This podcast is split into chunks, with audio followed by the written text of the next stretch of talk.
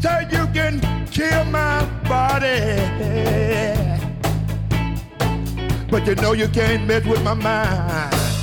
Welcome to Economics and Beyond. I'm Rob Johnson, president of the Institute for New Economic Thinking. Say you can kill my body. Say you can kill my body. But you know you can't mess with my mind. Say no, you can't kill my mind. You know we'll go away. Come back, come back, come back. Come back. My second time.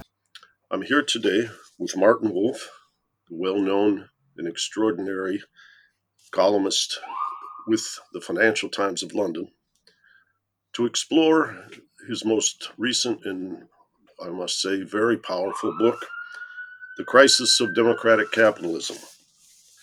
It's to be released in the United States, I know, in uh, around the 7th of February, Penguin Press.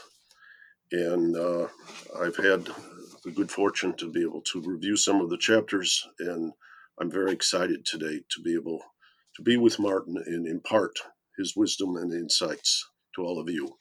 Martin, thank you for joining me, and uh, thank you for writing this book. It's a great pleasure. So let's start with you've written numerous books about India, about finance, um, Asian crisis, all kinds of different uh, vantage points. This book feels very powerful to me, and so I want to start with what inspired the themes that we will explore today. I suppose one can think about it in uh, two ways um, the broad context and the historical moment. The broad context uh, of the way I think about the world, of who I am, um, is uh, uh, basically a product of my life history, which I discuss in the preface. I was brought up in a family of refugees, two people who met in London during the Second World War as refugees from um, Europe, from Hitler's Europe. Um, they would never have met without Adolf Hitler. So I exist as a product of the Second World War. And in both cases, their wider families, not their immediate families, but their wider families, which in, contained, I think, about 40 or 50 aunts, uncles, and cousins, were all killed. They were all killed in the Holocaust. And I was aware of this in the sense, not sp- explicitly, but in the sense that I knew my family was a bit peculiar. I knew my we had no other relatives in the country. My parents were clearly foreigners, though they uh, managed well in this country. And so I was interested in our background and the background. And over time, I came to the conclusion, and it was one of the reasons I later went on to study economics, that economics and particularly economic disasters, but more broadly economics, had an enormous amount to do with the stability of our society, with the politics of our society, and the values of it. So I've had a long standing interest in how economic policy affects the world. Over time, I've changed my views in many ways, but that's what brought me to this topic. That's the very broad context in which I think about this. And it very much influenced my writing on the global financial crisis, which appeared in my previous book, The Shifts and the Shocks, which was published, I think, in 2014. Then the historical moment. Well, the historical moment, um, which mattered most, was the appearance of Donald Trump as the likely candidate and then the candidate for the presidency of the United States and his victory. Brexit was also important, it was also a shock. And of course, I was aware of rising tides of populism across the world, of autocracy across the world and including in European countries. But there's no doubt that Trump was the huge shock because I suppose one of the assumptions that I had and that my parents very much had is that the United States was the bulwark of freedom and of democracy in the world. It had been the country that essentially saved these values during the Second World War. I've always been clear about that. And after that, in the Cold War, uh, in light of the apparent and I think real Soviet threat. So suddenly I was seeing the emergence of a man who seemed to me pretty clearly uh, a would be autocrat, the classic temperament, mind, ambitions of an autocrat, admittedly without a policy program of any coherence. And certainly, I'm making no comparison with Hitler, none. But nonetheless, this was to me a stupendous shock. And that led me to think well, why had this happened and what might it mean? I wrote columns about this at the time, but I came to think that I needed to do something more substantial to work out, at least to my own satisfaction, what was going on. Why had our system ended up in this way? And what might it portend? And what, if anything, can we do about it? So that's the big answer and the immediate answer to the question of why I wrote this book. Mm-hmm. I find it fascinating. Um, you are also a PhD economist. So, as we explore, I want to explore when you see something daunting, like in this case, the election of Trump. How do you see that, what you might call the ideas of economics, contributed to the misunderstandings that led us to where we are. I should, by the way, correct you to be precise. I am what we in Oxford would call an MPhil economist. I did a graduate degree. I didn't do a thesis, and therefore I'm not quite a PhD economist for what it's worth. But I've managed to get a very, very good job as an economist at the World Bank without it. I never wanted to be an academic, so I was reasonably content. And at the time I did it, by the way, this is a strange thing. It was still very common in Oxford for the brightest people, I'm not saying I was one of them, to pursue their academic careers without a doctorate because they were given lectureships without it. Uh, the most famous example in Oxford of my time was Sir John Hicks, Nobel laureate, one of the most distinguished economists of all time, who never did a doctorate, nor for that matter did Keynes. Uh, so uh, that's uh, the general perspective. Now, on the question of economics and politics, my views in this have changed quite a bit over time in what I think of as a sort of circle.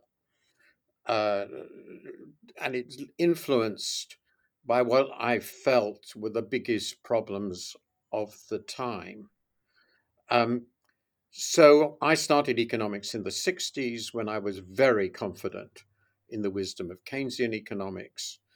And uh, in the course of the 70s, as many other people did, I got very troubled with what had happened.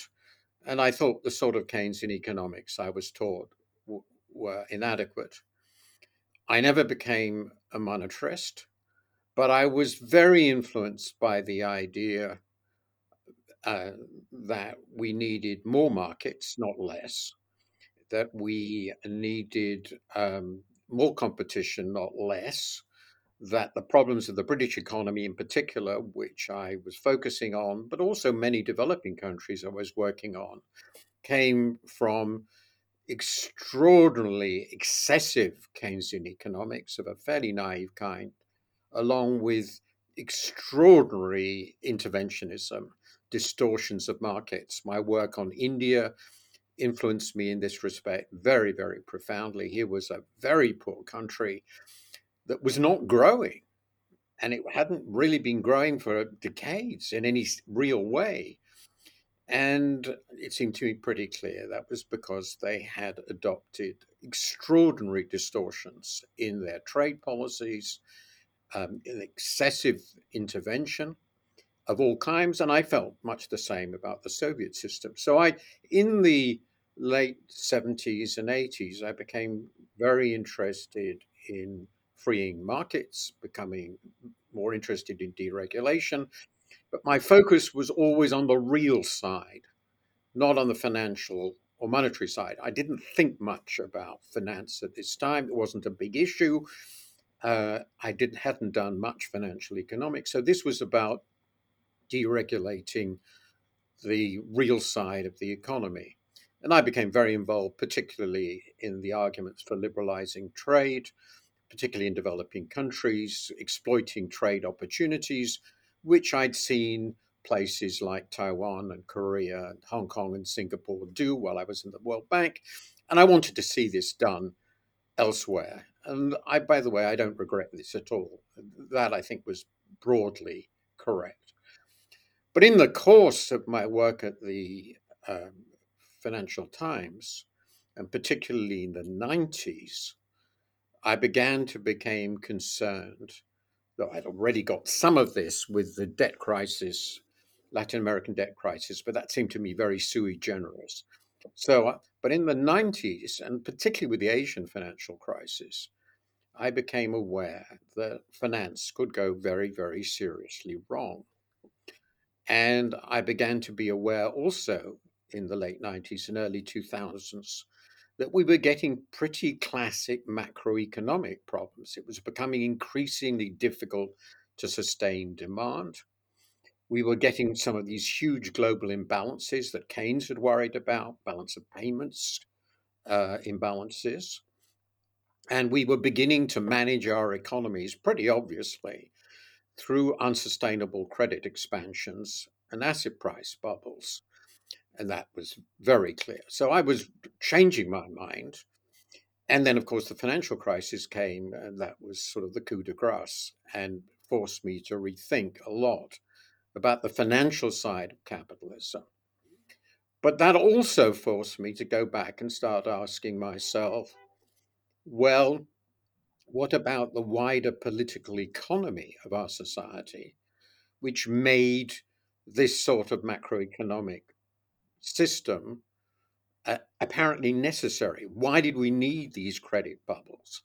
And it seems to me a significant part of that, of the reason for that, was um, rising inequality, uh, the shift of income away from people who spend, the um, inability to offset that effectively, and the interaction of that with the financial system seemed to me a very important part of why we got into this tremendous crisis, which was immensely significant for me. I didn't think such a thing would happen again. It seemed so close to the Great Depression, though fortunately, policymakers understood better what to do, partly because of the lessons learned, and we dealt with it. And then, of course, along came Trump, and that made me really think that, in addition to all those issues which were obvious, the, that um, we had somehow lost the loyalty and trust of a very large proportion of our populations in the working of our system. And that was incredibly dangerous. And it was very clear at the same time this great thrust towards democracy worldwide, which had begun in the 80s and continued after the fall of the Soviet Union, was reversing all over the place. So then you've got a really, really big issue, which is not just macro stability, important though that is, and the worries about that, because it reminded me of the early 30s and what it did, particularly in Europe. But there, here was this concern that actually the foundations of political stability were being broken as well. And that led me back in a very different way, much later in my life, to the sorts of concerns and views I would have had half a century ago. And I'm not trying to exculpate myself because one obviously makes mistakes in life, or at least I have. But that's the sort of circle, fairly tight circle. I've never been really extreme in either direction that I have got, that I've journeyed uh, along um, over the last 55, 60 years. Hmm. Well, I know it's nowhere uh, near as daunting, but I often attribute some of my perspective to having grown up in the years in Detroit when Detroit was in decline and what many people felt was uh, a, a, a, federal government that neglected a region in part. Uh, I believe the, the inference was because after the Civil Rights and Voting Rights Act, Democratic senators in the South or House members were not going to vote for adjustment assistance to a black majority city. And uh, but I I watched what I'll call in, increasing despair. I remember I once met a psychologist named Jampolsky who said when you when things go right is when fear disappears. When fear rises, it feeds back and exacerbates. And he wrote a famous book called "Love Is Letting Go of Fear." But the um, I guess I feel like even in my lifetime that we've been through ebbs and flows of optimism and despair. I know at the outset of what I'll call globalization, about the time I was in college, books like Global Reach and others uh, were emerging. Richard Caves at Harvard was exploring multinational enterprise and its implication. So the question of the what you might call the integrity of the Treaty of Westphalia and the nation state was how you put on the table in the architectural change. People in Detroit were afraid of globalization. Uh, people in Cleveland were afraid of globalization. On the other hand, others were saying, you know, kind of moral framework, God wasn't born in Pittsburgh or Detroit. And the, as Branko Milanovic and others have talked about, the rise of the global south, the rise in the per capita income in places like China, is something one could cheer for, provided transformation assistance was provided in the global north. And I, am cons- I'm curious how you believe we went from the advent of globalization, the adjustments, and then back to what you might call the polarity and the rise of essentially potential dictators like Trump Xi Jinping, Bolsonaro, and, and, and Boris Johnson and others. What what do you think took us off what you might call the win-win game and fomented the despair? This is uh, a very complicated question. So, I suppose I mean, first of all, the I uh, take the view that, as it were, the will to power and the will to absolute power is a fundamental attribute of and quite a number of people, mostly men, and that in most political systems we know people like that have been pretty good, remarkably good, at obtaining and holding power. So the fact that in politically and socially fragile emerging and developing countries, which are undergoing extraordinary upheavals in the transformation that is associated with development and often its failures, that they end up with a discredited political system and a dictator at the top doesn't seem to me fantastically surprising. And of course, it is part of the story of what happened with fascism in Europe in the uh, the 20s and 30s, uh, particularly the story of Mussolini fits, I think, pretty well into what we're seeing with an Erdogan or a Bolsonaro or even, dare I say it, a Modi, namely a combination of nationalism with a promise that having the strong man in charge will deliver fast growth, prosperity, um, all the other things that are promised, as long as you put your trust in such a person. This is a recurrent theme of human history. And as I point out in my book, after all, nearly all the regimes we know of since agrarian civilization developed to the point of having largish states with large populations, that pretty well all of them were absolute monarchies or some other such structure. And we are basically repeating that. There's nothing surprising. The truth is, liberal democracy is surprising. And liberal democracy in very large countries is unparalleled. I mean, it's a development of the last hundred years. Um, if you're very optimistic, maybe a little bit longer, depending on how you define it. So I don't find this surprising. That we're seeing this again across much of the world isn't surprising. And that the Chinese system, which is obviously has really no internal checks on the absolute control over power, if the person at the top wants it, should end where it is now, also doesn't surprise me.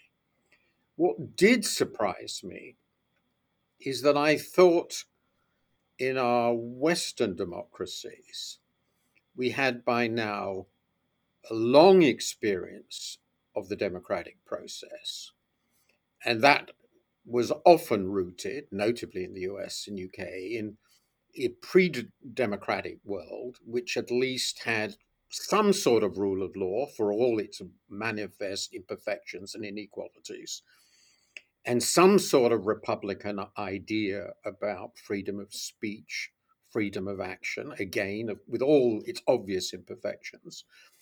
So that it seemed to me these were, as the experts say, consolidated democracies. They'd fought wars, and they'd fought wars in the context of a democratic order. And I'm putting to one side the obvious grotesque racial inequalities and racism, and of course, sex or gender inequalities which have continued. But nonetheless, these were countries that seemed to have cracked this. They were also, in all, successful economies, and their people were, on average and overall, despite all the difficulties, unprecedentedly prosperous compared with the people of a century or two ago. So I assumed these we had broken out of this age old danger of falling back into the belief in some heroic despot, some new Julius Caesar or Octavius Caesar, um, Octavian Caesar, who would solve all our problems by taking all our freedoms, as it were. I assumed we'd grown out of that. Uh, but it turned out I was wrong. And and it became pretty obvious already before this happened. But as I said, with Trump, it became completely obvious that, and it has become obvious, that the differences between a Brazil and a United States are much smaller than I'd ever imagined. And now that's frightening because if the US goes, I think it's very plausible that large scale democracies will disappear. Um, a few smaller countries might manage to sustain this, but it will be difficult. And that's not a world I want to live in. In fact, to me, having the basic idea of democracy, which is we are all citizens, we all have the right to participate in public life freely, to speak freely, to act in accordance with the law to trust one another, even if there are opponents, share in decision making, and have personal freedoms of many kinds, including economic ones, which I think are valuable. And I, I want that to last. I don't want this to disappear. And um, I think we'll come to this later. I'm still not convinced that we have a stable democratic order in our societies. I could go through the various countries. In Italy, they have now got a woman in power. I know nothing about her, but she is head of a party which claims lineage directly back to Mussolini. In the last French presidential election, a woman, again, um, I'm not claiming she's anything like the fascists of the 30s and 40s, but a woman who is the descendant, without any doubt, of French far right fascistic thinking, got well over 40% of the vote. And the only reason she lost, and they did even better in the parliamentary election, is that Macron is actually quite a charismatic figure. Now, let's suppose the next, and not part of any of these completely discredited old parties which have now disappeared. Well, what will happen in the next presidential election, particularly if, as seems likely, we're going to have a deep recession? Unemployment will get worse. We have the consequences of this horrifying war. And I'm not even talking about the obvious fact that Britain, which used to be a relatively stable, reasonably well governed country, I don't think it's going there, but it isn't. It not self governing in a sustainable, sensible way. And that's the sort of thing that explains why all the polls show that many people in our countries, particularly young people, have become profoundly disenchanted with our political system. But if people don't believe in democracy and they see its abuse in this way, why should they fight for it? Why should they be- trust it? And this gets back to the core of what I'm arguing in my book for a whole set of reasons, in my view, a lot of it is looking back at it exposed. People have lost trust in the elites of our society. And um, the elites are many, many and complex because ours are large and complicated societies, and they need elites. We cannot imagine, I cannot imagine a complex society without them. They all have them different kinds. But if the elites are discredited, what we see is not the people who abandon the notion of elites. It's just that they will transfer the, the legitimacy from traditional established elites to incomers who claim to be able to change everything. But as we know from history, and we've seen in the recent past, are in fact clueless except in one crucial respect. They understand how to use rage and fear to gain support and seize power.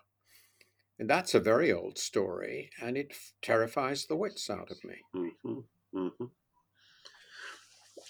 It does appear. Um, I'm working in New York, and young people who work at my foundation will tell me things like, this isn't stable. You can't pay rent, health care, and own an automobile or lease an automobile on the income for a college educated person in their 20s any longer. So they don't see themselves, which you might call on an up ramp of prosperity. And these are people who are relatively advantaged. And so I, I don't know how uh, there is a tremendous amount in the United States right now of anxiety or hostility manifest from anxiety towards two or three people who are the richest young technical technology billionaires. And I'm just watching that foment and uh, the question I, I guess I would ask is what they accomplished in the transformation of information systems can be quite beautiful. But how they dominate what you might call the social architecture of public policy in a money politics system in part leads people to believe that the the experts you refer to are just marketing men for power now, not what you might call visionaries for the common good. Well, I think this is correct. So, in the course of writing the book, inevitably, in confronting all these fears and worries and echoes from the past, and I was also influenced because I had to be by my own prior education, which I haven't mentioned. So I spent five years of my life between 15, six years actually, 15 and 21, um, which are seminal years, basically doing nothing but read Latin and Greek, which you would probably think is rather a strange thing to do. But it actually changed me, and I think in many ways for the better. But one of the things this brought me back to was the way Aristotle and Plato thought about these things.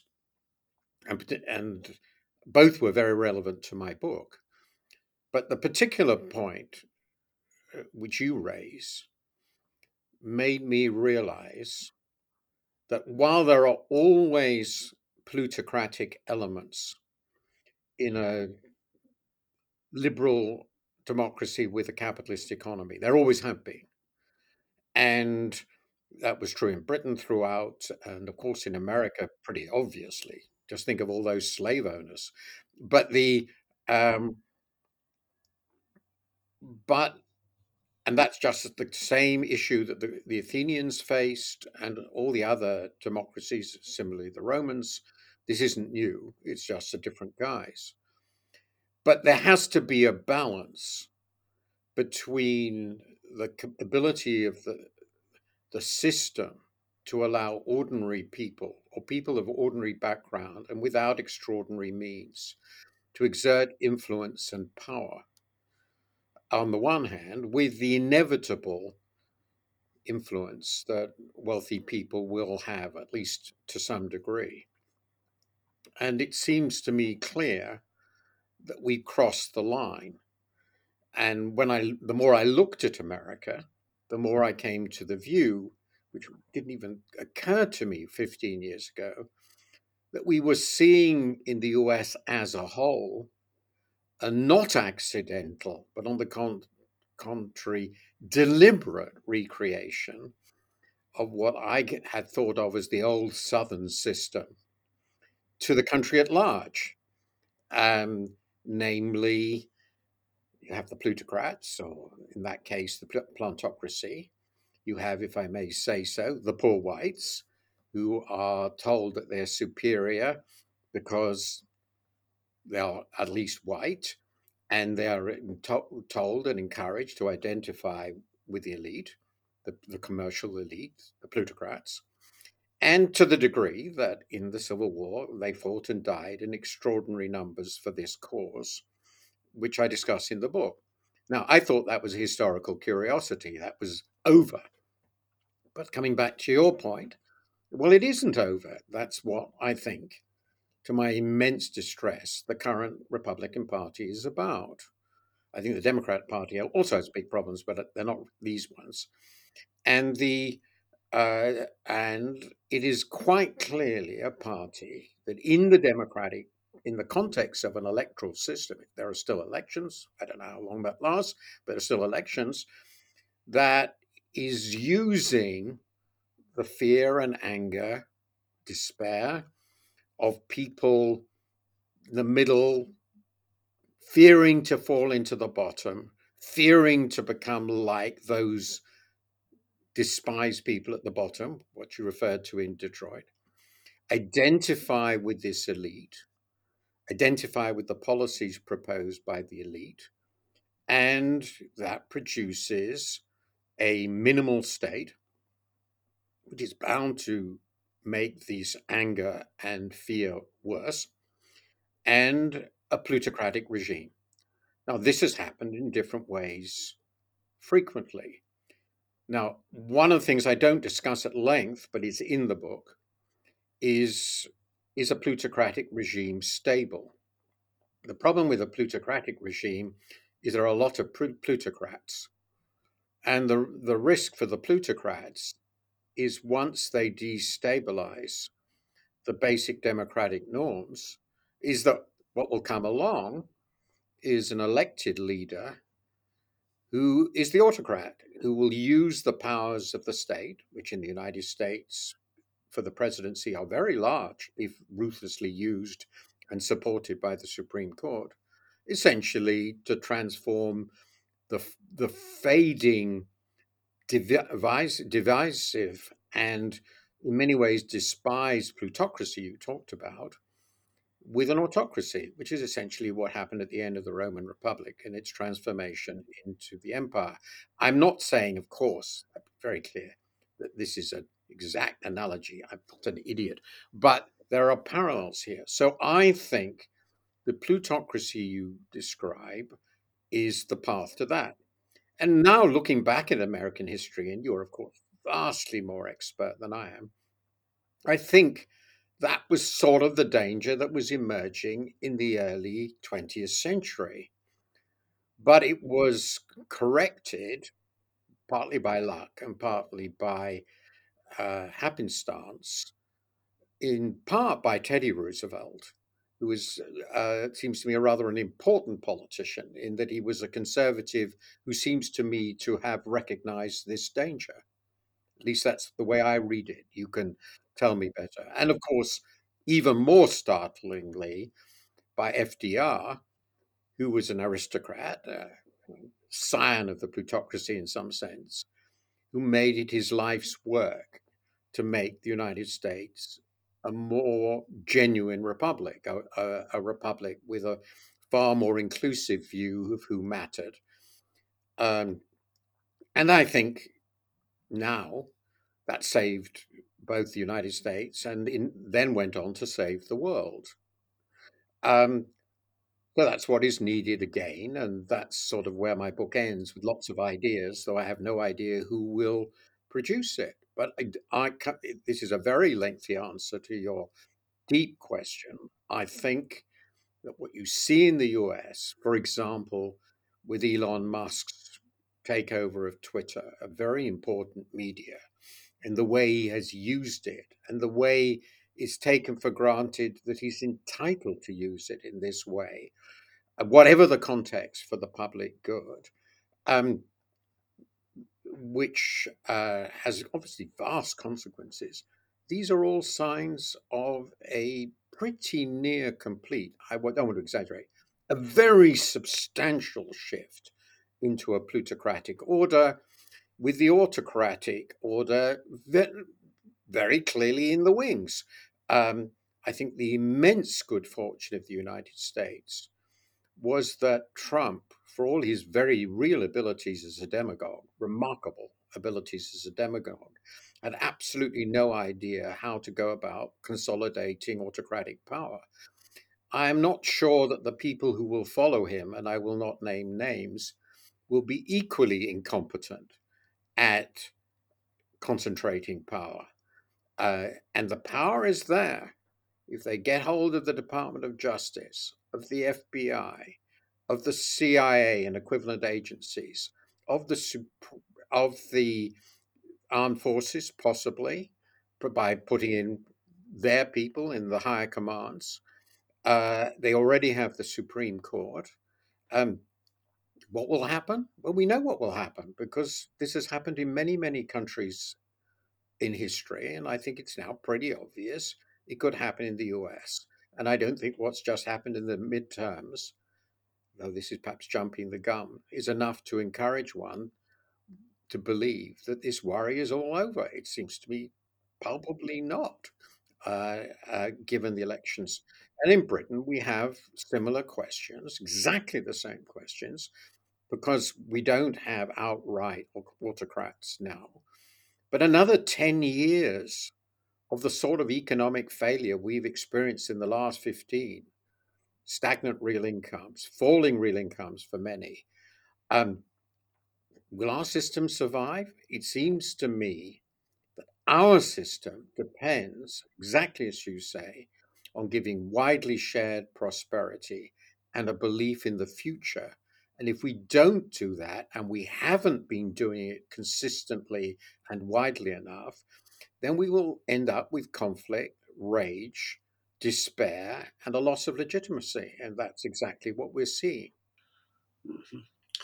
I all kinds of things come to my mind as I'm listening to you, but the, the parable for I'm a come from a nautical family. A rising tide raises all boats. Well, it's not raising all boats.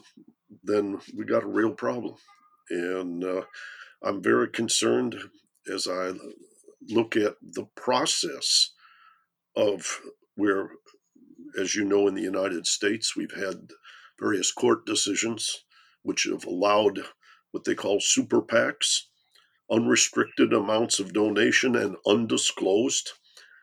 And so the idea that a politician can operate what you might call from the spirit of Franklin Roosevelt and and survive in the money politics where media time is not granted as part of state responsibility. You're paying for advertising like you were selling soap. And so there are there are a lot of structural uh, what you might call de- deformations of a democratic system. I see what I I've saw said in my book is that if you, if you go too far in this direction, capitalism consumes democracy. And that's what's happening in the United States. In reaction, there is the possibility, since the political system still exists, that uh, a successful demagogue, a product of democracy, will consume capitalism. That's also a possibility. Both ways destabilize and destroy democracy. And that, I think, is the point at which we have now arrived. I have no idea which side will win, whether you know you can create a stable, however miserable plutocracy. I don't think so. It's very difficult.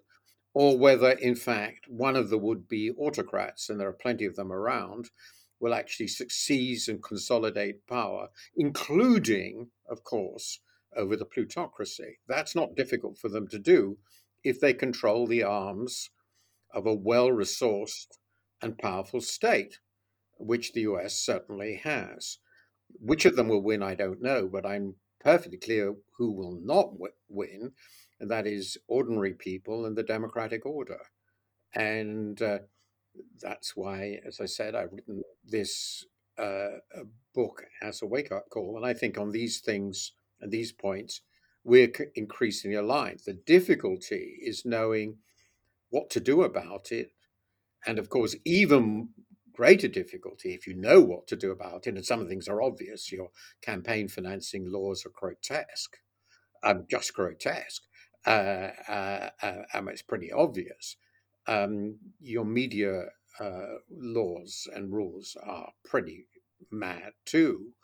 Um, but the the question is: Is there any more, as Archimedes would say, is there a point from which you can apply a lever which will move all this?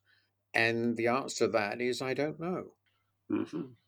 One of the things that's haunted me in recent years, including panels at the World Economic Forum and books recently written, like Douglas uh, Rushkoff's book, which your colleague and our board member Gillian Tett recently wrote about. The book is called Survival of the Richest.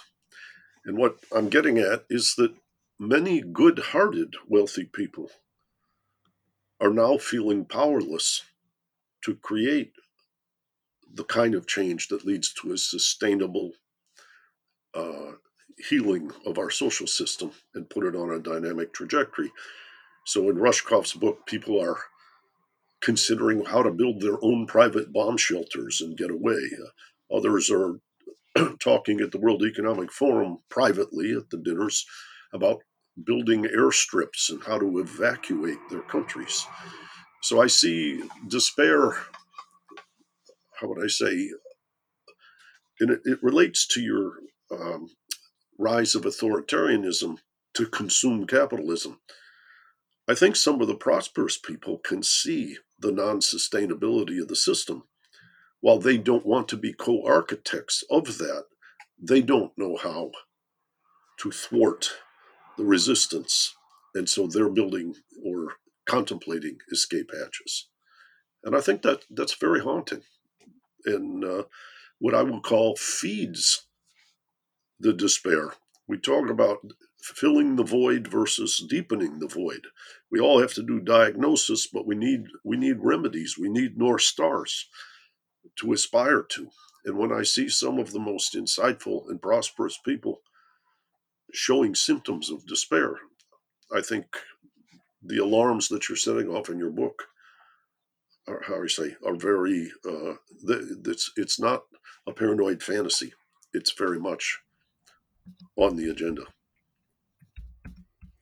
I think the, in a strange way, the the possibility of escape is quite dangerous because it makes people think that um, that they really have a credible uh, escape. Obviously, to some degree, they might, but in the sort of world we are imagining, um, nobody really is going to be secure. Wealth won't be secure. Um, ultimately, what protects wealth everywhere and at all times is power. And if power is held in predatory hands, wealth is not safe.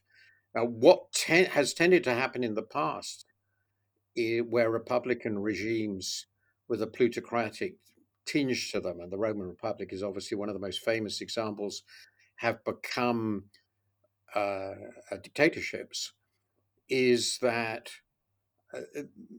this leaves the wealthy with a choice.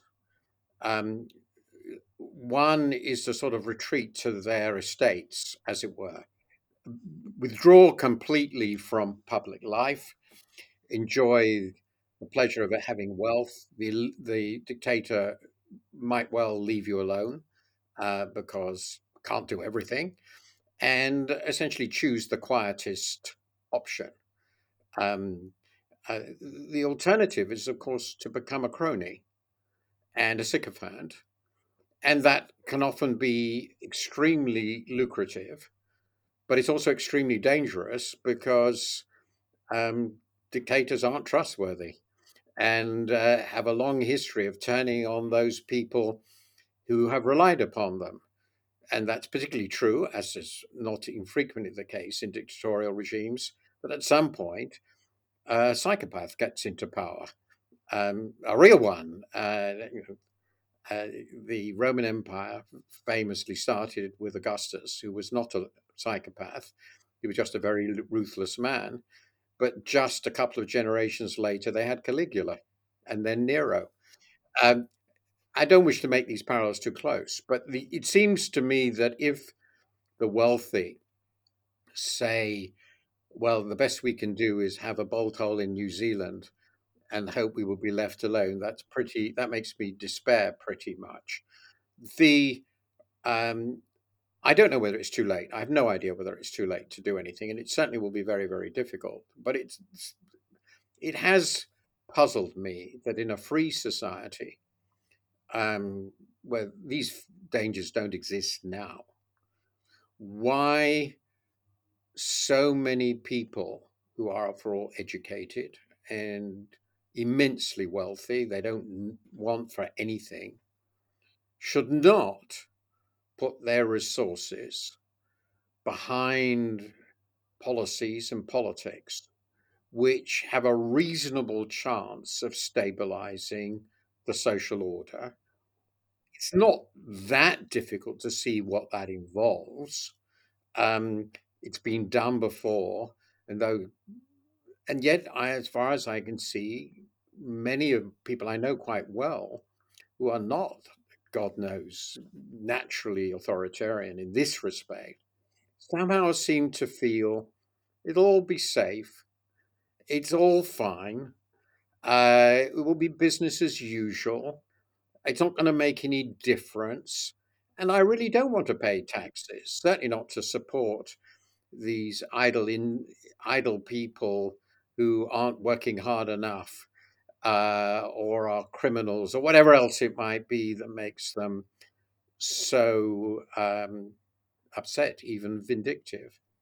Well, given those attitudes, then it's very difficult to see how this stops.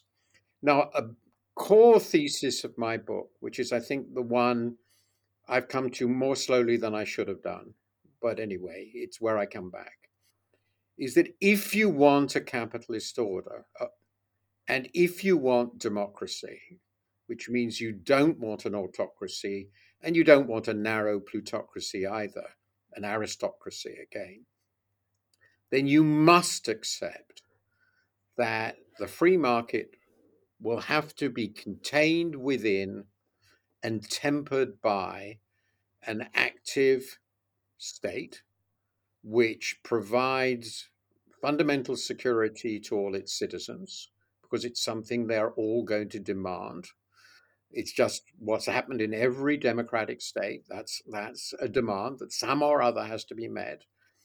And that where fundamental problems arise of all kinds, environmental problems, problems with bringing up children, um, uh, social problems of severity, the state exists as an insurance mechanism, as an agent to ensure these are dealt with.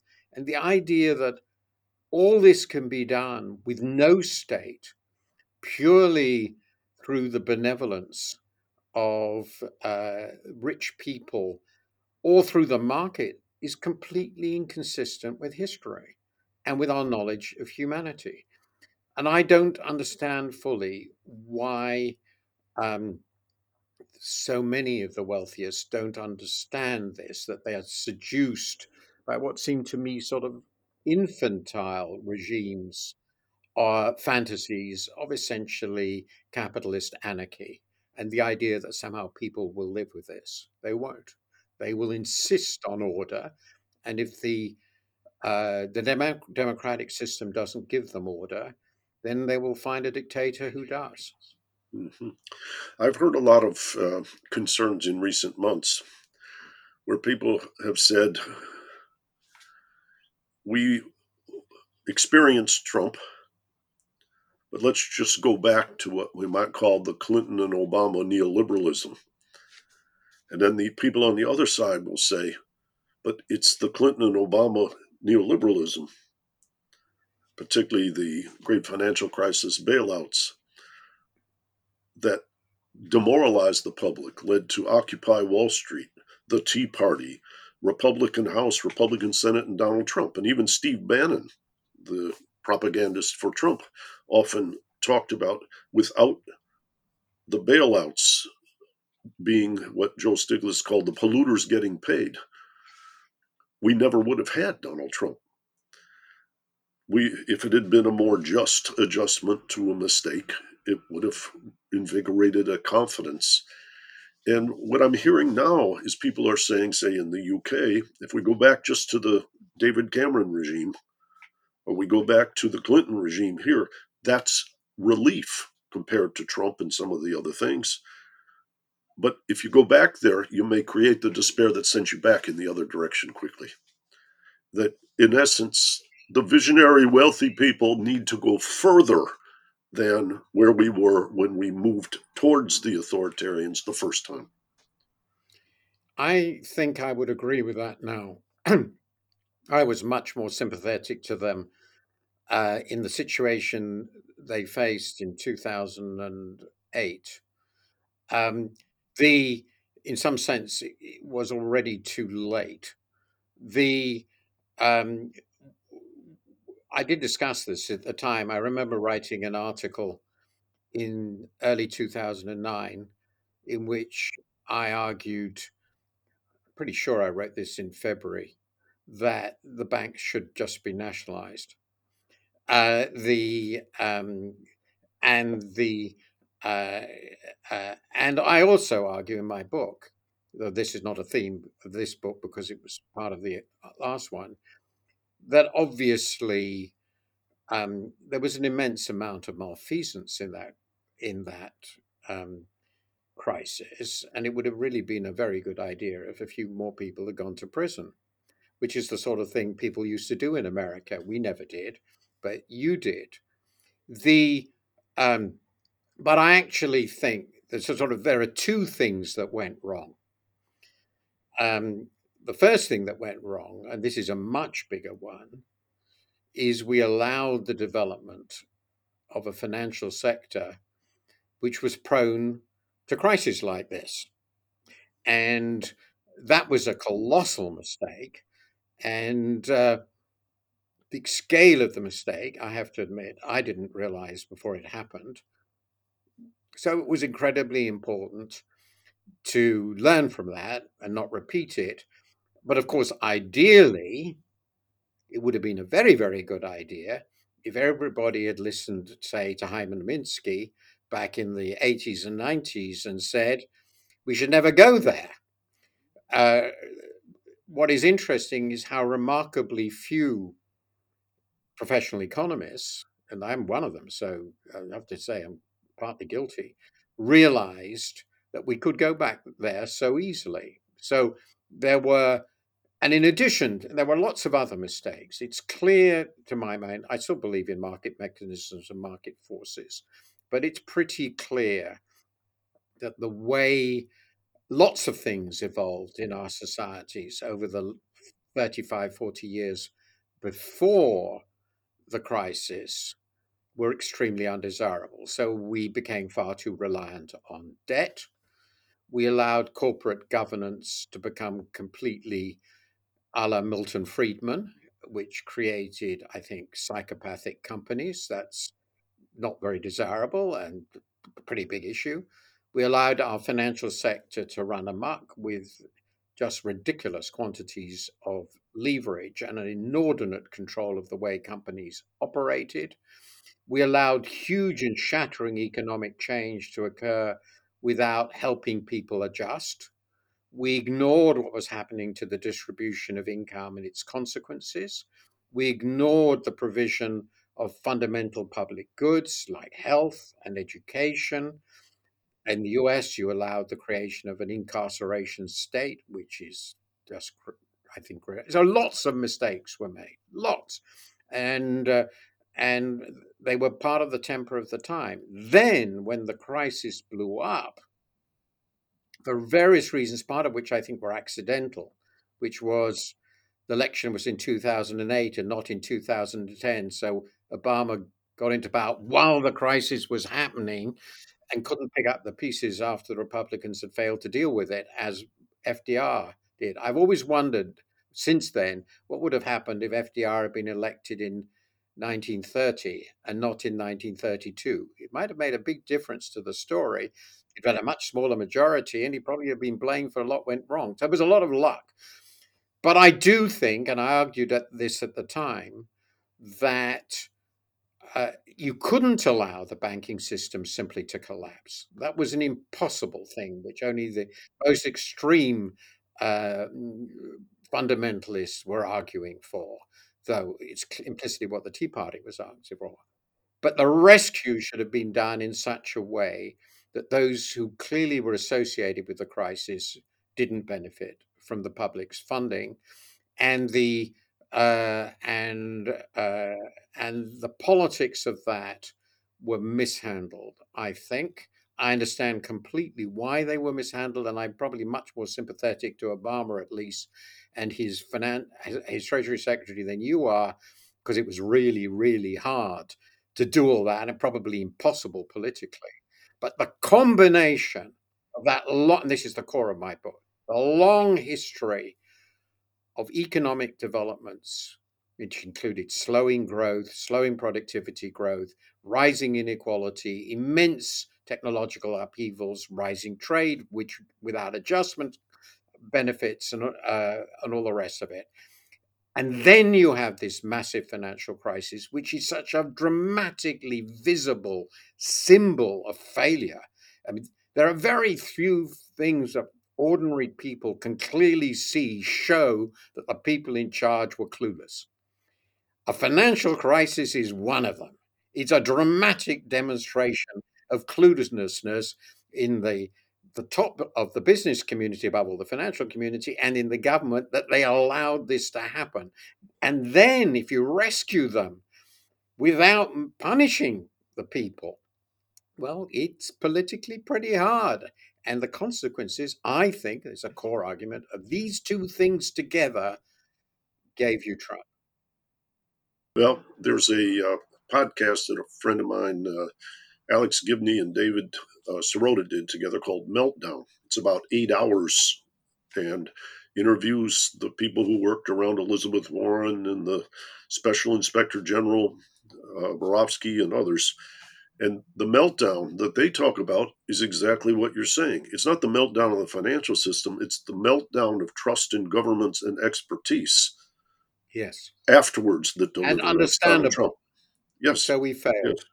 Yes. Uh, we failed very substantially. I have to say I must be part of it because I didn't realize the extent of the likely damage. Um, uh, and that's a pretty big and frightening and disturbing lesson. Well, I say, um, and I have to give some credit. Uh, I worked for the United States Senate Banking Committee, and hmm the characteristic of I was a former chief economist was when there are problems. Those of us who worked in the past—I'd worked on the '87 stock market crash and the savings and loan bailout. We all volunteered, and back at the time of TARP, we were in Washington. I was staying with my friend Robert Dugger, who was also a former official there, and uh, it was very daunting as the TARP legislation went through a few iterations, but was crystallizing because that unfairness in the legislation was evident. And I will give credit to George Soros because as we were talking with him about creating an op ed about this situation, he and Rob Dugger and I had lunch, and he said, I grew up in Hungary. The Nazis invaded when I was a child. And when I've studied the history of what tipped things to that horrid place, the 1931 crisis in Austria and German banking played a huge role.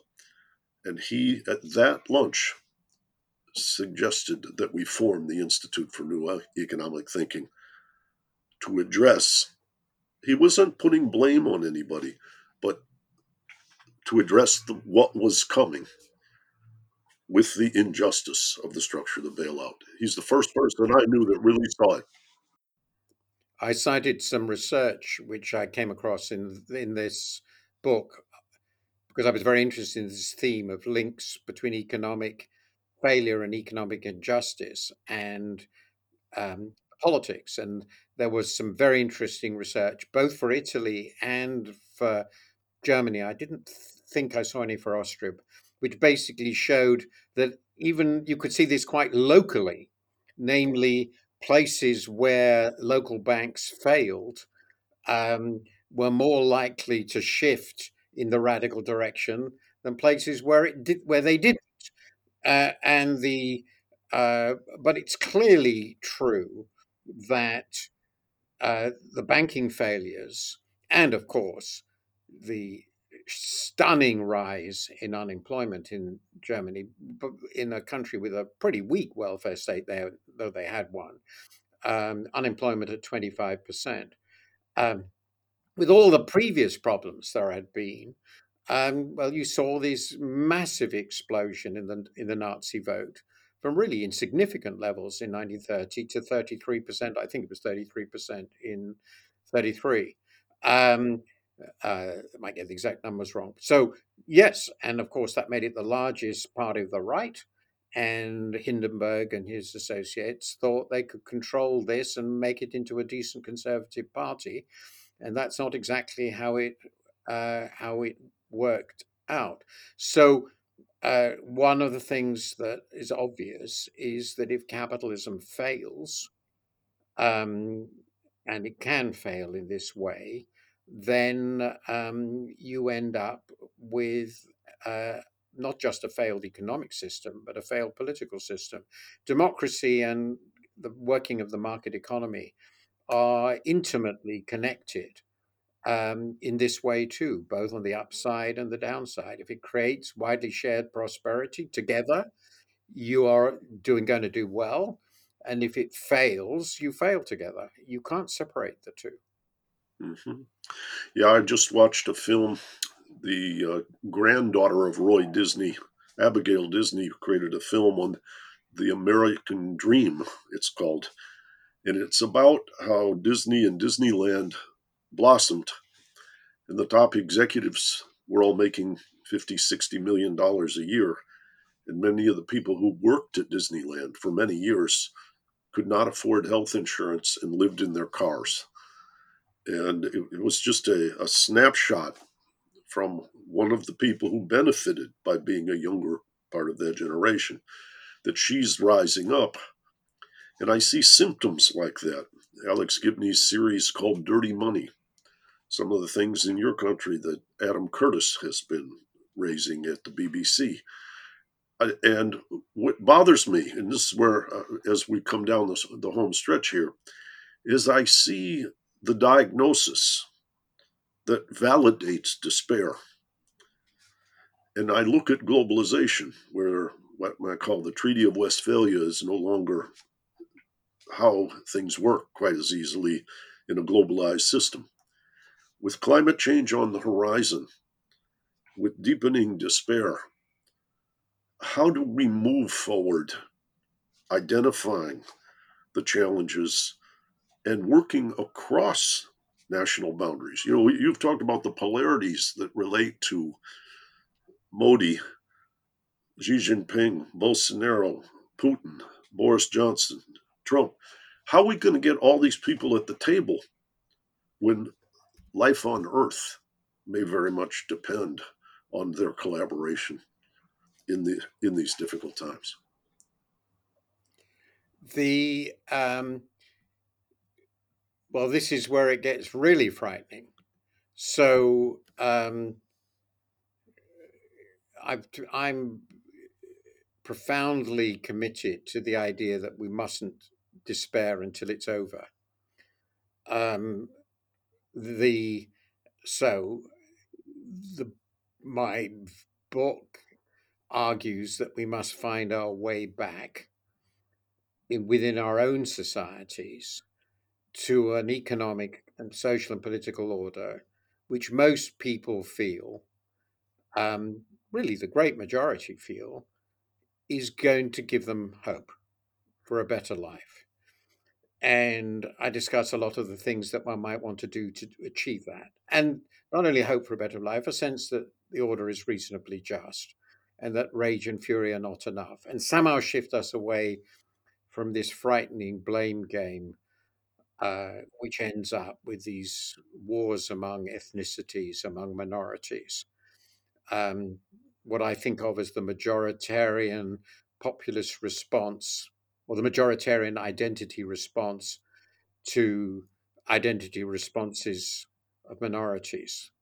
And that's part of it. So, uh, so it's a necessary condition that our politics starts generating answers, and uh, and we just we haven't we've touched on some of them, but obviously they would involve things like paying more taxes, offering better welfare, um, dealing with some of the most obvious social problems uh, in your country and mine, um, which are very real, improving the working of our financial system and our capitalist system for more people, dealing with the costs of globalization very powerfully. But let me just say something on globalization. I don't, globalization I've always felt was a perhaps an unfortunate word. I just think of it as integration of economies across frontiers.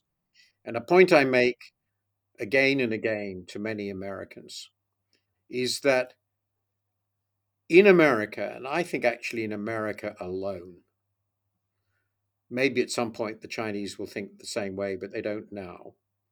There is this sort of idea that we could go home and become a fortress. We could actually be a self sufficient country, which you were pretty close to being 100 years ago or so, or even 80 years ago. Trade was just minuscule and you didn't really need it. And you had the, the know how to produce pretty well everything that anybody wanted to consume. The United States is the only country in the world that can plausibly believe in this. So the idea in Britain, even France or Germany, let alone the Netherlands or Korea, anywhere else, that not being actively engaged in trade is an option just has no plausibility.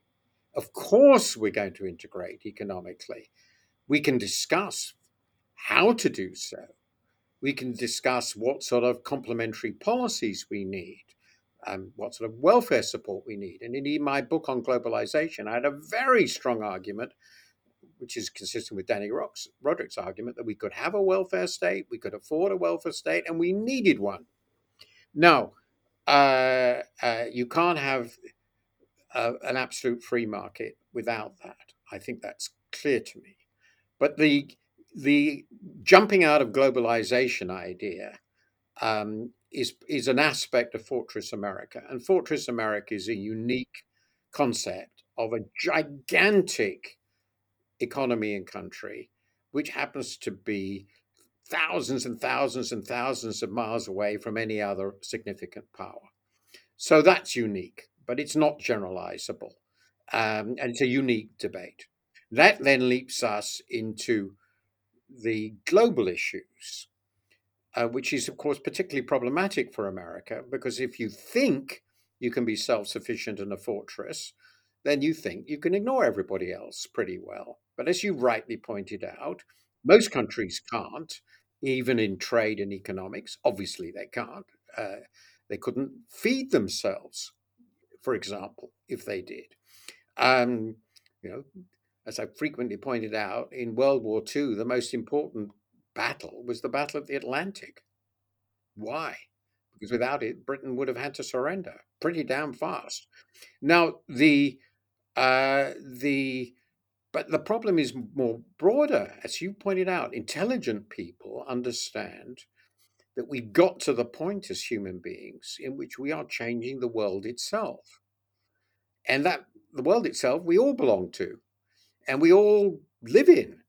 and therefore, there is no Fortress America option. There is no Fortress America which will protect America from the consequences of catastrophic climate or other ecological disasters. You can assume, which of course people who don't want to accept this do, that none of it will be important, but the universe or whoever is in charge may not well may well not arrange matters to the, our ideological satisfaction. And I think it's pretty clear they're not doing so. It is not doing so. So we do need to cooperate. And this is quite apart from the obvious point. Then this is my argument against the realists who believe in balance of power politics. We know historically how the Westphalian system operated with balance of power notions, which are admired by very distinguished people is Henry Kissinger. Well, it, they it operated by periodic mass war in order to recreate the balance against some overpowerful entity within the system. Um, and this happened again and again. It wasn't an accident. It happened all the time, as it were. Not all the time. It happened every time the balance was broken. We cannot run our world now like that. It's horrifying enough that we've ended up with this war with Russia. Indeed, it's really horrifying that we have um, done so.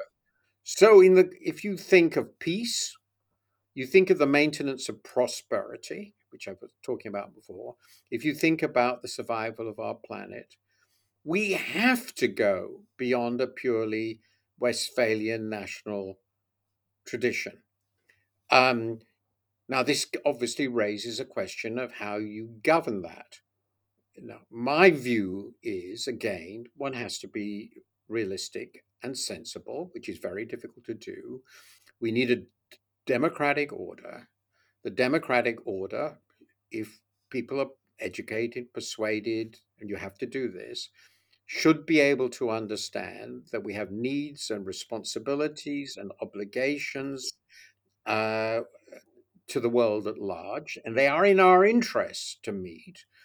And we need to create institutional arrangements which build upon the democratic order, which ultimately give people a great deal of sovereign discretion that nonetheless satisfy these global demands. And I have a whole chapter in the book that discusses this. And I would agree with you that it is staggeringly difficult to do. But I cannot believe that we there is anything to suggest, nothing in fact, that we will do better at this if we're all nationalist autocracies. For all their faults, and my God, they're large, the, dem- the democracies have been by and large better at cooperating with one another and recognizing these dangers than the older autocracies we've known. Uh, partly because democracies are open to ideas, partly because the elites, for all its fault, tend to be at least moderately educated uh, in understand some of these risks, and partly because relying on the rule of law, they are able to understand the role and value of treaties, of international agreements. And we have thousands of them and most of them were initially mm. created by democ- democracies working amongst themselves and then extended to the rest of the world. And many countries in the rest of the world were very happy to participate in these regimes because they could see the value of them. We created global treaty systems because ultimately, as democracies and as market economies, we are, at least in principle, rules based, law based societies for all our weaknesses. So that has to be sustained and extended, even if there is much distrust, as there now obviously is. And that includes, of course, understanding that our relations with China must be such that we can achieve shared purposes. I remain optimistic. Perhaps this is uh, very infantile, but I remain optimistic the Chinese, at least, I'm not so sure about Russia now, do recognize that they have global interests and interests in the world. And I remain optimistic that the United States can and will. If you don't believe that, then we're going to fail at all these things. And there's not a non zero possibility, and I would say very much larger than zero, that we'll end up in a global war um, because you can see how easily it happens. And we know from history how easily it can happen. And that cannot be a rational way out in any in any way. And of course you can despair because the likelihood that we will achieve these things is small. But they're not it's not zero, and I think it's a great deal more than zero, as long as we can get our politics back into some sort of sensible order and we need the political processes which will allow us to achieve that. And it is clear to me, as we go back through this conversation, that that must start not just by correcting what went wrong 15 years ago, but the, correct quite a bit of what's gone wrong over the last 30 or 40 years. Not by giving up all that has been done, obviously not, but at least understanding that we actually do need and democracies can provide a benevolent state, but one which operates within the constraints of a rules governed, law governed liberal democracy, which is a constitutional structure. It's not majoritarian tyranny, something quite different. And we've done it in the past, and we've had the leaders to make it work in the past, and we've got to do so again. Yes. Well, I uh, am always reminded. I watched a speech that uh, the foreign policy official Zbigniew Brzezinski gave in Montreal just after, I think, around 2011. And he said the G7 kind of Western enlightenment has now given way to the G20. And the G20 has Eastern philosophy and Western philosophy at the same table. People will project things onto each other that are not consistent or coherent with the origins of the people across the table. And with the great financial crisis, we've been awakened to the importance of politics and system design. And when I heard that shortly thereafter, and I, I believe I actually saw you at the China Development Forum, I was sitting and I was listening to someone talking about how the what they called the century of humiliation in China from the Opium War through the Japanese invasion was going to come into conflict with the Americans wanting to rule the system, where the Chinese at that point were being portrayed as wanting to be at the head table again, but not in charge, but, but a partner, not a subordinate. And a friend of mine from Connecticut reached over and hit me on the shoulder, and he said, And if we don't do that, we're going to do the Bismarck model, which is we can't solve our problems at home. So let's gather around those guys being our enemy. And if we do that, nothing is ever going to work on this planet again. And uh, I remembered Orville Schell wrote something similar in his book with John Delury called Wealth and Power. I think as we're coming to the end here, I'm interested in your final thoughts, but I know you've, over time, along with myself and people like Mike Spence and others, spent a great deal of time focusing on China, visiting China, and collaborating with them. What what would you tell Xi Jinping and Joe Biden now? They just had a relatively constructive meeting right after the midterm election in Indonesia, I am told. But what if that's if that's the center stage, and that century of humiliation and American leadership and all these tensions are on the table, what guidance would you give them? So, first, as an introduction, I am very concerned that um, for the US and for China, but in different ways, hostility to the other is a very powerful way of unifying the country. I've made many, many times, I've made the remark, both in writing and in speech, that the only policy that seems to me almost completely bipartisan in the US now is hostility to China. And um, I think that's enormously dangerous. The second point I would make is that Xi has made it remarkably easy for this to happen. Um, and I think that the regime that his predecessor created, essentially Deng, and was operated by his predecessors formerly, was a much more sensible way of reinserting Chinese power into the world order than the way Xi has chosen, since it is quite obviously certain to maximize the fear and suspicion of other countries, including notably the US.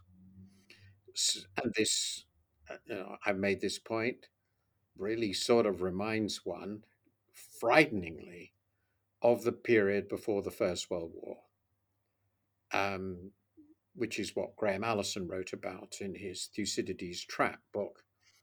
And it's an obvious parallel. So this is really terrifying. The um, I think to discuss this that the ideal thing to do, but may be absolutely impossible. But the only thing to do is for the presidents of these two countries, with very substantial and well informed and trusted subordinates, to get together and say, look, neither of us is going away. Neither of us is going to allow the other to dominate the world. Neither of us will get the world we want or should want without the other. We are not going to agree on the way our societies are run. And that creates some problems for us in the West. Obviously, some of what China is doing domestically is very difficult to accept. Um, and Taiwan is clearly a neuralgic point, and I wish they'd just forget about it. In fact, I would recommend it strongly. But a complete breakdown in relations of the type that has happened in the past between great powers is simply impossible. It will blow up us all. Um, and the so let's agree on the things we must do together. Let's agree on the things where we will leave each other alone because they are so fundamental and they have to be accepted.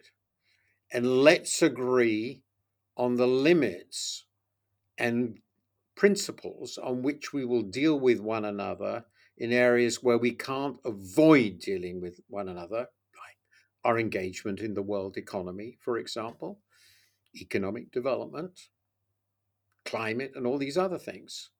Let's try and separate these things out.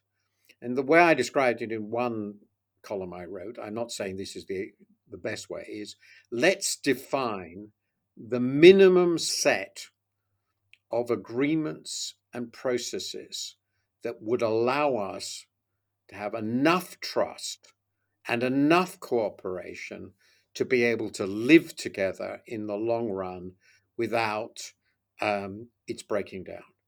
And that's something that's a rethink. That's not where we were 10 years ago or five years ago, because then it, China was still pretty obviously subordinate in some obvious respects. That's where we are now. And wisely, it seems to me, the US should try to pursue this, and China should also pursue it. Um, I don't know whether that's still possible. I fear it isn't. But that seems to me what a wise president of the United States would try to do, just as I think a wise uh, Kaiser of Germany should have tried to do this with the Prime Minister of England before the First World War. And simply say, say, a European all out war is the end of us all. What can we do that will give you a uh, confidence? And what can you do that will give us confidence so we can live together without fighting. Um, probably impossible at that time for various reasons, because some people believed they could win the war easily. But now, nobody but a madman could believe hostilities could end easily. Uh, um, and that's what I think the president should be trying to do if he has the freedom to do so domestically. And Mr. Xi certainly has the freedom to do so domestically. Now, one little bit of encouragement. So, to my great surprise, overnight, still don't really understand why, Mr. Xi abandoned his zero COVID policy because it was obviously a mistake. Now, I don't think he did so very sensibly, but he did. So he's shown pretty fair flexibility and pragmatism. Uh, well, that's quite encouraging. Uh, we can live with that the Chinese people aren't in favor of a suicide march, and neither, I am quite sure, the majority of the Americans. So let's build on that. Uh, we have a mutual interest in avoiding catastrophe in every possible dimension. Why can't we do that? It's the minimum required of rational human beings. Um, So that would be what I would say to them. Uh, and you will be judged by history in doing that. And example I would give actually is Kissinger's is the detente process with the Soviet Union of the 70s, which was highly criticized at the time, but in my view was more important than Reagan's arms buildup, though um, not perhaps more important than the collapse of the oil price in 86.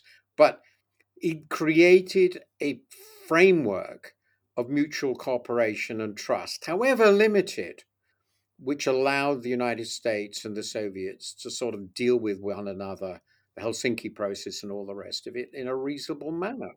Um, well, we've got to do the same with China. Hmm. Well, Martin, uh, I hear over the course of the last 90 minutes about Greek and Rome, about the United States, China, World War One, World War Two. The history and the spirit and the curiosity that you bring to the table has not only made for a marvelous book, which we're talking about today, but for a marvelous career. And I uh, am reminded that there is a group, I'll send you the link to the website called China Heritage, which created a fusion between arts and philosophy, East and West, and they called it the Invisible Republic of the Spirit. And that was named from a quote by an author named Stefan Zweig, who was writing about, I believe it was a biography of a man named Romain Rolland. And he and uh, Hermann Hesse were very good friends. And I guess what I'm going to do, I don't know these people, but I'm going to suggest they give you an honorary PhD as a member of the Invisible Republic of the Spirit because your ability to diagnose, your ability to reach forward and back, see patterns, see analogies, understand the role of fear, and move us forward with constructive, hopeful vision is extraordinary. And I want to thank you and my four children and my three grandchildren want to thank you for the work you've done in this wonderful book, The Crisis of Democratic Capitalism, which will come out on the 7th of February. But more than that, through all the years I've known you, for all the columns and all the books you've written, for the speeches you've made, you're an extraordinary man. Well, that's very encouraging. I think I'm a man whose whole life consists of mistakes, but I do at least try to learn from them. That's probably what makes you rise above. if, if people are afraid of their own mistakes, they're not evolving. And you're you're a tremendous that I think example. Is true. That I think is true, and it's the great lesson to me of the great people of history is they have to be pretty flexible. Uh, and the politicians I most admire are, have a core of values, but tactically and in their understanding of the situation are flexible and nimble and realize what is essential now. And that is what we have to understand. So, to just my last point, what is essential now is to realize that not only our own system, but the world is fragile and needs help if we are to bequeath both democracy and freedom and a habitable and tolerable world to our children and grandchildren and great grandchildren. And that is our overwhelming obligation. Well, Marvin Gaye wrote a song called Wholy, Holy, first with a W and then, and we have to become holy, holy, he said. And as Aretha Franklin sang in her famous Amazing Grace concert, in, she opened with that song in which we have to come together and we have to believe in each other's dreams. You're, uh, how would I say? I come from Detroit. You stand right next to Marvin Gaye in my rankings. Absolutely. thank you, and uh, thank, you, thank you, for, thank you for the ongoing work, and I look forward to speaking to you again soon. and check out more from the Institute for New Economic Thinking at ineteconomics.org. And I'll tell it and speak it and think it and breathe it. And reflect from the mountains so all souls can see it. And I'll stand on the ocean until I start sinking. But I'll know my song well before I start singing.